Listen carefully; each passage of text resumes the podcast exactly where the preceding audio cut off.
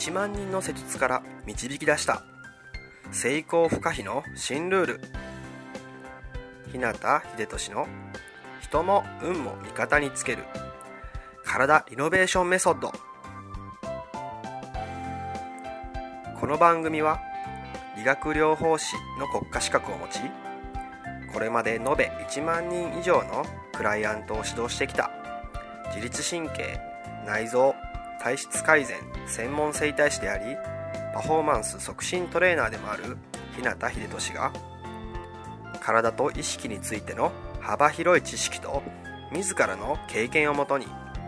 成功不可避なエネルギーの高い状態になる方法を独自の視点からお届けしていきます。あなた本来の力とパフォーマンスを引き出すヒントや自分らしく豊かな人生を過ごすためのキーポイントについてなどまたリスナーの皆様からいただくご質問やお悩みにお答えしたりとさまざまな角度からこの番組内で情報をお届けしていきます。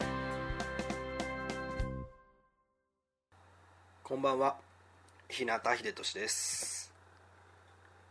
5月19日金曜日の夜ですね。いかがお過ごしでしょうか？ね、5月もね後半に差し掛かってかなりね暑くなってきました。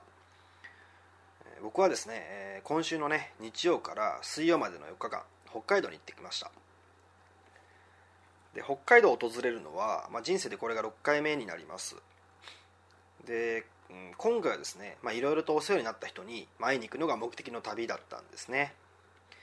でまあ大阪とかね、まあ、だんだん暑くなる時期にですね、まあ、ちょっと涼しい北海道なので、まあ、ちょうどね過ごしやすいかなと思ってたんですけど、まあ、予想外でしたね、えー、僕が行く前日くらいからですね北海道のね、えー、天候が急変しまして、えー、気温がですね一気に下がって大阪とはなんか10度以上のね差がついてて天気予報ではこう結構雨のマークがついてました。でまあ一応そういうのもねあの天気予報も気にしながら、まあ、荷物の準備をしてですねで、えー、日曜の朝ですね。初日は朝9時過ぎ頃に、まあ、新千歳空港にね到着しましてでまあそこからレンタカーで移動する予定だったので、まあ、レンタカー借りるためにね空港の外に出ると。もうびっくりです、まあ、関西でいうとですね体下温度っていうのは真冬そのものみたいな感じで、まあ、雨はですねギリギリ降ってないもののですよ。コート着てニット帽をかぶって手袋してお出かけするようなそんな状況だったんですね。で一応のまあ準備はしてきてたんですけどまさかそこまでと思ってなかったので真冬の服装なんて持ってないですよね、まあ、明らかに舐めてました。ただですまあそれでも、まあ、来たからにはですね楽しむしかないので天気が良くないからこそ、まあ、自分の意識がね、えー、その後の流れを左右するわけですね。まあ、どんよりした天気にね同調してしまうと自分もどんよりしてきてエネルギーは下がってやる気も行動力も失せてしまう。でどんよりした天気でも自分をね楽しませるように意識していくと楽しむための視点にねシフトしていきます、まあ、例えばですけど2日目に、えー、行った旭山動物園っていう場所ですね、まあ、結構有名な場所なんでね行ったこともある人いるかと思います。でまあこの日はもう雨がね結構降っててね寒くてなかなか大変だったんです。で、まあ、館内その傘の貸し出しはあるんですけどね。まあかなり雨が降ってたので傘を差して歩くのでですね、まあ、荷物が増えるわけで少し動きづらいんですよね。でいつもなら外に出ているはずの動物とかも例えば木の陰とかでね休んでいることが多くてあんま動いてないですね。まあそんな風に天候不良でのねマイナス面だけにフォーカスすればいくらでもそういうのリストアップできるんですよね。でそれをした分だけ、まあ、自分のテンションもエネルギーも下がります。でもここで視点を変えてみるんですね。そうするとどうなるか。意識的に自分のフォーカスをね変えてみると例えば普段はねかなり混み合う動物園の中もね天気の影響からか観光客も少なくてですね、まあ、それぞれの場所で動物が本当に見やすいんです。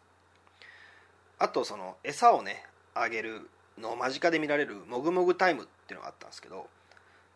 まあ、普通だったら多分事前にね近くの場所とか取らないと見えないんでしょうけど全然そんななくてねもう時間きっかりにふらっと行って余裕で見れるわけですね。で旭山動物園でこう有名なねポイントでもあるこうアザラシとかペンギンがね泳ぐこう他にはないようなこうユニークな水槽みたいな通り道があるんですけど、まあ、そことかもねよくよく考えると、まあ、割と室内で楽しめるものが多いんですよね。でまあお土産屋さんも飲食店もそんな混んでないですし駐車場自体もね、えー、結構空いてたんで車も割と近くに置けるんですよね、まあ、そんな風に自分の見方を変えていくだけでプラス面っていうのもねたくさんリストアップできるわけです。まあ、どっちかではなくて同時にどっちもあるってことですね。天気がいいならいいでプラスとマイナス面がある。天気が悪いなら悪いでプラスとマイナス面がある、まあ、だからいいも悪いもないっていうかね同時に存在するはずなんですけどね。ただ人はついついこうマイナス面ばかりに目が行きがちなんですね。でマイナスがあるってことはその裏にプラスがあるってことです。表裏一体のね関係なのでどっちかだけってことはないはずなんですね。そんな時にどっちにフォーカスを当てるのか。マイナス面ばかりを気にして自分で自分の状態を悪くしてエネルギーを自分から下げるのか。それともプラス面を意識することで自分で自分の状態を良くしてエネルギーを上げていくのか。どっちの方がその後の流れがいい方向へ向かうか。まあ、あなたもね大体予想はつきますよね。でまあ実は翌日のね3日目も雨でですね当初の予定とは違った動きになったんです。ただまあ本当そのおかげでもあるのかね。結構行く先々でミラクルがたくさん起きまして本当にこうまさにいい流れに乗ったなっていう感じでした。振り返ると結局のところですね。まあ、二度とないようなね貴重な体験ばかりが続いた大満足の旅になったんですね。で僕たちは普段生活しているとどうしてもね思い通りにならないこととか、まあ、うまくいかないことってねあります。でもねそこでマイナス面とプラス面どちらに自分の意識を向けるのかどっちもあるのでねどっちも見た上でどちらにフォーカスを当てながらその後の選択や行動につなげていくのか。それがですね運を味方につける方法なんじゃないかなと思います。でマイナス面っていうのはねやっぱ消すことはできないですしそれを無視するのも難しいんですね。気にしないようにすればするほど考えないようにすればするほど気になってしまうし考えてしまうっていうのが、まあ、人の性質っていうもんですね。だったらマイナス面についてね、まあ、それはそれで置いといてとりあえずプラス面に意識を向けてみると。マイナス面をね無理やりプラスにするんではなくて視点を変えることでね、えー、新しくプラス面を膨らましていく。その方がですねずっと楽に無理なくエネルギーを上げることができて運もね味方についてきます。そうやっていくうちにこうねおこれは流れに乗ったかなっていう感じがねどっかで湧いてくるはずですね。まあ流されてるんじゃなくてあの自分から流れに乗ってるって感じですよ。ここあの大きなね違いなんで間違わないでくださいね。ということでね、えー、今回のお話を整理すると、まあ、プラスとマイナスのどっちの面も見た上でどちらに自分の意識のフォーカスを当てながらその後の選択や行動につなげていくのか。というのが運をね味方につけるために意識するべきことです。自分から視点を変えてそこから選択と行動を良いものにしていく。その延長からうまく流れに乗っていけるように普段から意識してみてもらえたらなと思います。それでは今日はこの辺で。人生を豊かで価値あるものにしたいなら体を置き去りにはできません。体が変われば意識が変わり意識が変われば人生が変わる。良くも悪くもあなたの体と意識次第。また明日もエネルギーの高い一日を過ごしましょう。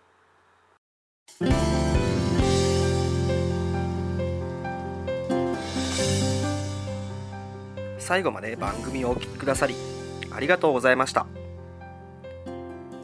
今日の内容はいかがでしたか？ご意見やご感想ご質問などいつでもお待ちしています。そして